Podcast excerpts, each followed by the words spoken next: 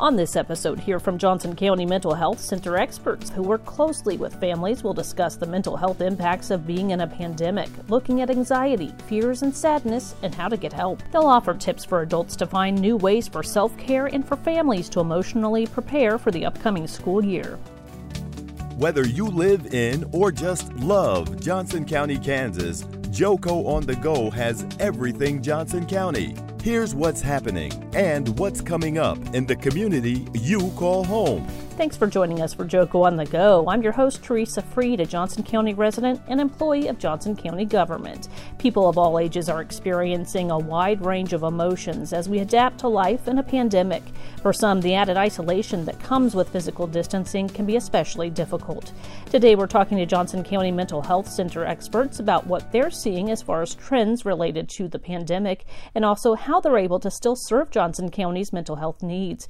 We're going to start with Johnson County Mental Health Center Director Tim DeWeese. Thanks for being here. My pleasure. Thank you. Especially with the pandemic, we've noticed um, a lot of discussion surrounding mental health. So, can you start off by just talking to us a little bit about how Johnson County Mental Health Center has been serving clients differently, really, since March when we had the virus initially spread to Johnson County? So, yeah, we've had to basically change how we have provided services um, essentially overnight. So, we went from seeing people uh, pre- predominantly in the community face to face to seeing people uh, via televideo uh, using Zoom or, or, whatever platform they were comfortable with.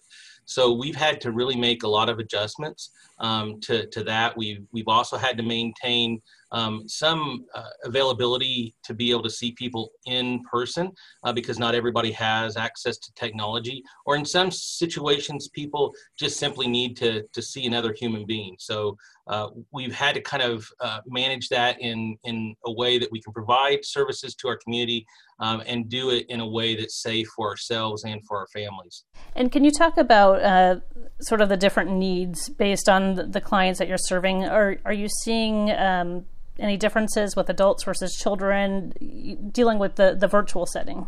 So I think that um, actually uh, we we have had very positive response um, from from uh, both children and adults. Uh, in particular, I think we've had a really good response from parents.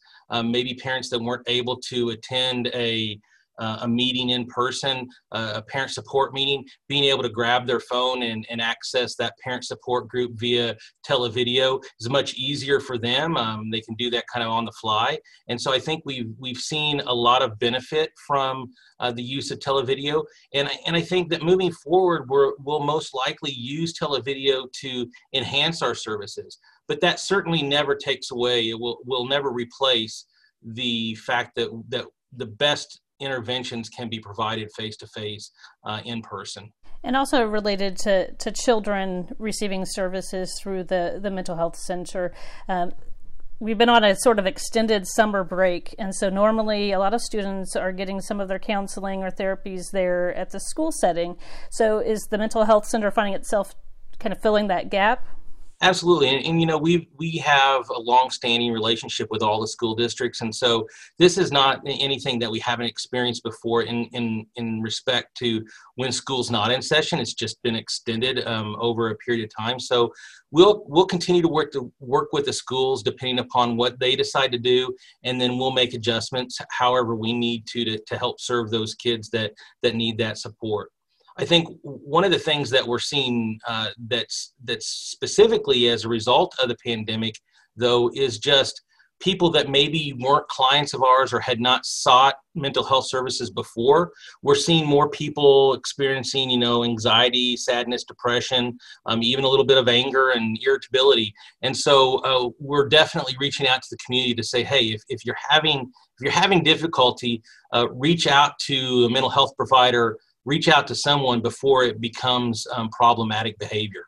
And so I'm sure that goes for the individual, but then also loved ones of, of those in crisis. Can you talk about how people can reach out to you who are concerned about maybe their family members being very isolated? Yeah, absolutely. I think it's really important for us to, to remember that, you know, the emotional reactions that we're having uh, to the pandemic are normal uh, and that we all have them we all experience them differently.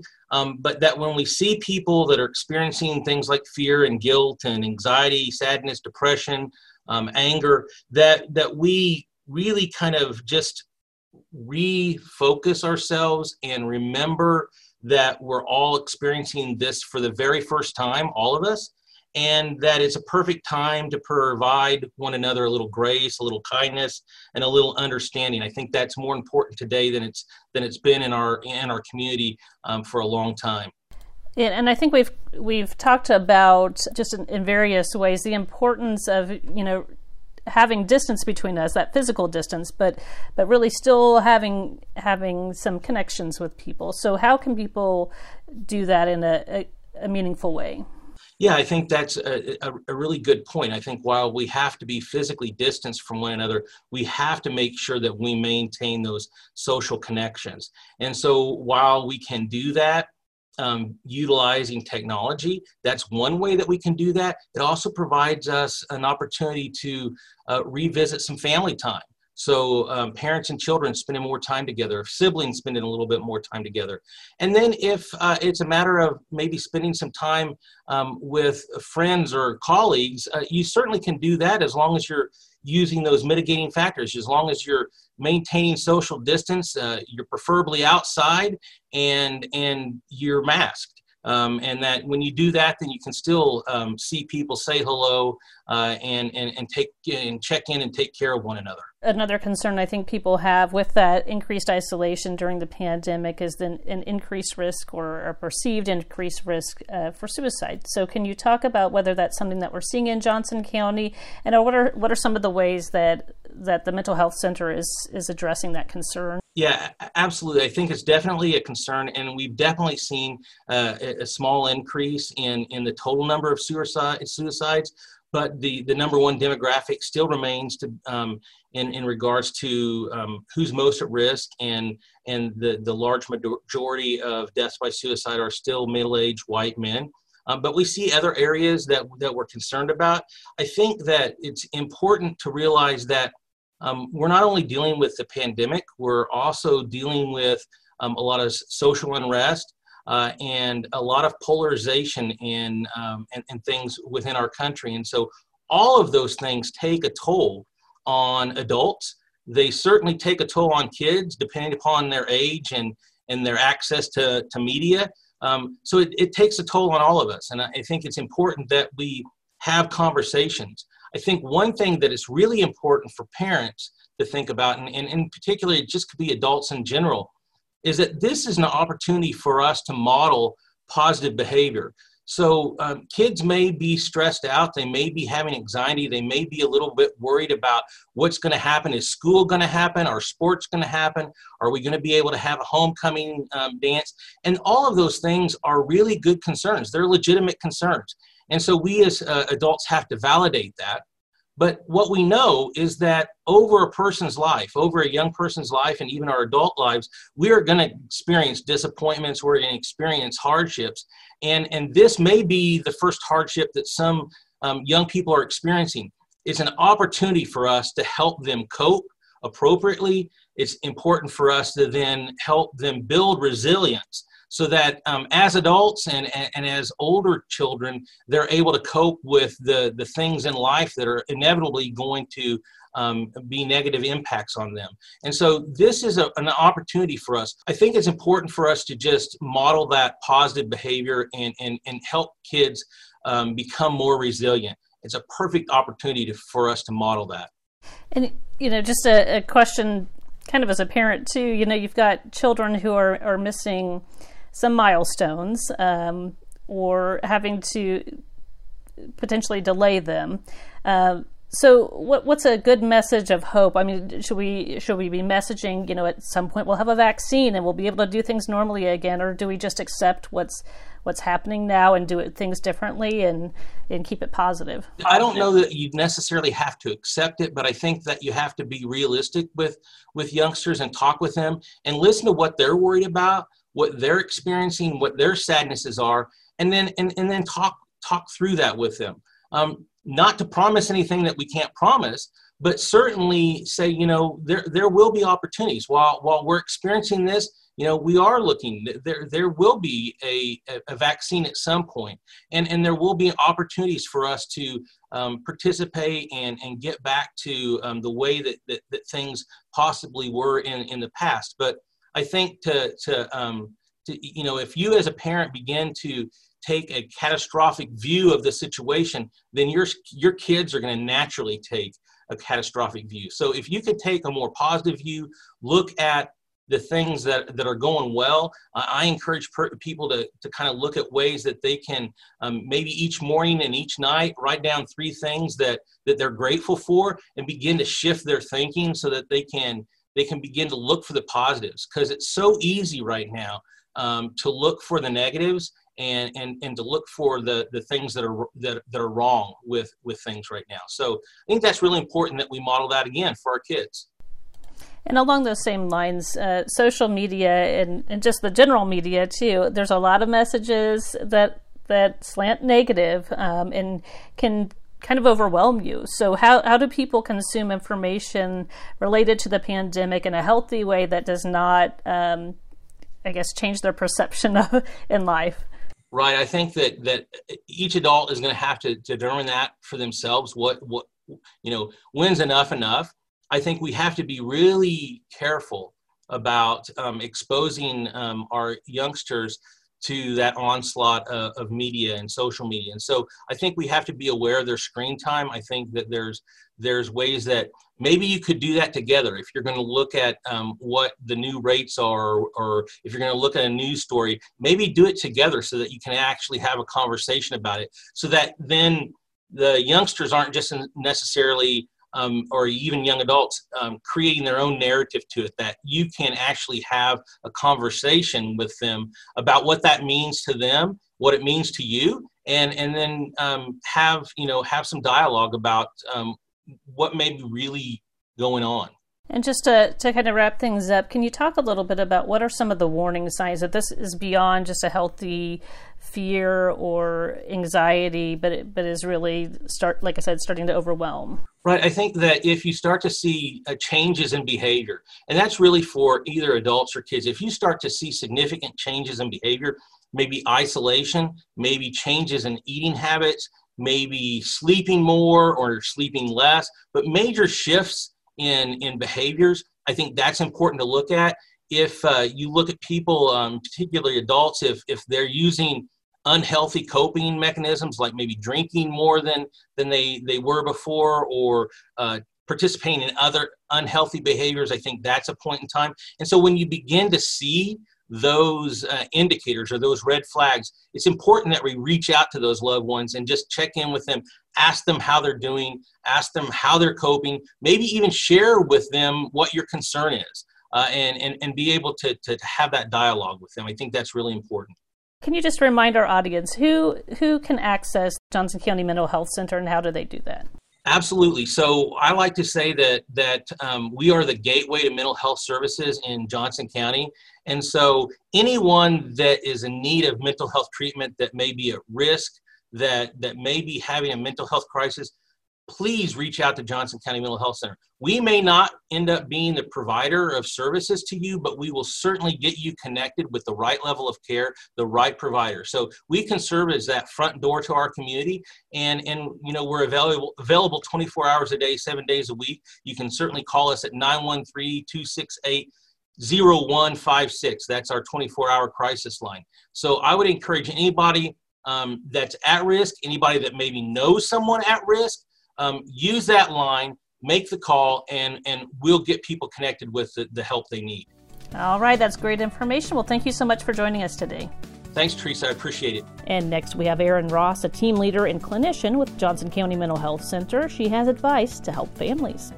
As we look towards kids going back to school during an uncertain and stressful time, I wanted to share a few ideas to help manage this new normal. Since things are going to look very different for school this year, it can be helpful to create a new structure and routine to help things feel more predictable for everyone when there are so many unknowns. So, when you're creating a new routine, it's important to do it together so that everybody is on the same page and is aware of the new expectations or changes. Write it out on a whiteboard together or a piece of paper. Put it in a visible place so that everybody can see it, and then sit down together to review it as a family. Make sure that everyone in the family is included so that they know their new responsibilities and expectations, and ask questions to make sure that everybody has a good understanding of what the new routine looks like. For younger kids, it might be helpful to practice along with them so that they can learn with an adult and make sure they know what the new routine looks like. Some things to practice might be packing their lunch, setting out clothes for the next day, gathering up book bags and other school materials and setting them by the door, or making their bed. It's also important to remember to set aside enough time for all of the tasks to be completed and for everybody to practice having patience. Learning a new routine can be hard, and it just takes time, patience, and consistency for everybody to become comfortable. Visual aids are also really great and can be helpful in everybody remembering the new routine when they are working on learning it. Incorporating something fun or relaxing to do as a family into your routine can also be really helpful in reducing stress and anxiety. Some ideas of things to do could be going on a bike ride together or a walk or a hike. Not only are you spending time together as a family, but physical activity can be really helpful in reducing stress and anxiety. Some other ideas of things to do could be creating a music playlist together, setting aside time to play a game as a family, or having a family movie night. I hope that these ideas can provide some relief in planning for the new school year. And remember to have patience with yourself and your family as everybody adjusts to a new way of doing things. And here's Sierra Wright with tips for adults and children on coping with change as we head back to school. We know the decisions parents are facing around school are really difficult decisions to make. And we know that you will make the best choice for your student and family this fall. So, what can parents and children do to cope with a new routine or going back to school? Here are just a few ideas children can do to cope. Listen to music, focusing on the whole song or listening specifically to a voice or an instrument within the song. Coloring, focusing on the different colors and designs. Blowing bubbles, noticing the different shapes and colors and textures. Meditating, sitting in a relaxed, comfortable position, and pick something to focus on, like breathing. Have a mindful meal by paying attention to the smell, the taste, and look of the food without multitasking. Doing belly breathing by putting one hand on their stomach and one hand on their chest and slowly breathing in from the stomach like a balloon and slowly breathing out to deflate. Squeeze muscles by starting at their toes, picking one muscle and squeezing and counting to five and releasing and repeating by moving up throughout their body. Many of the coping skills we just discussed can be used at home or school or in between transitions. We know this pandemic has been challenging for everyone. So, what can we do as parents to help our children? We can acknowledge our own anxiety and take care of ourselves. Don't be afraid to discuss COVID 19 in an age appropriate way with your child by conveying the facts and reassuring them. Focus on what you're doing to stay safe and what is within our control things like social distancing and hand hygiene. Be a role model for our kids. They learn from our example. It's also important to establish and maintain a daily routine, as this helps provide a sense of control for our children. Lastly, watch out for behavioral changes within your child and reach out for help for your child or for yourself or anyone you care about who is struggling. Johnson County Mental Health Center has a 24 7 crisis line that can be called at 913 268 0156. Next up, we're going to hear from Susan Rome, Deputy Director of Johnson County Mental Health Center. She has some tips on taking care of yourself. In these challenging times, it can be even more difficult to find the time to take care of ourselves. And yet, self care is important now more than ever. I'll offer you three short suggestions for things you can try just to help yourself throughout your day. The first is deep breathing. Consider setting your timer or phone for just one minute. Try this three times throughout your day.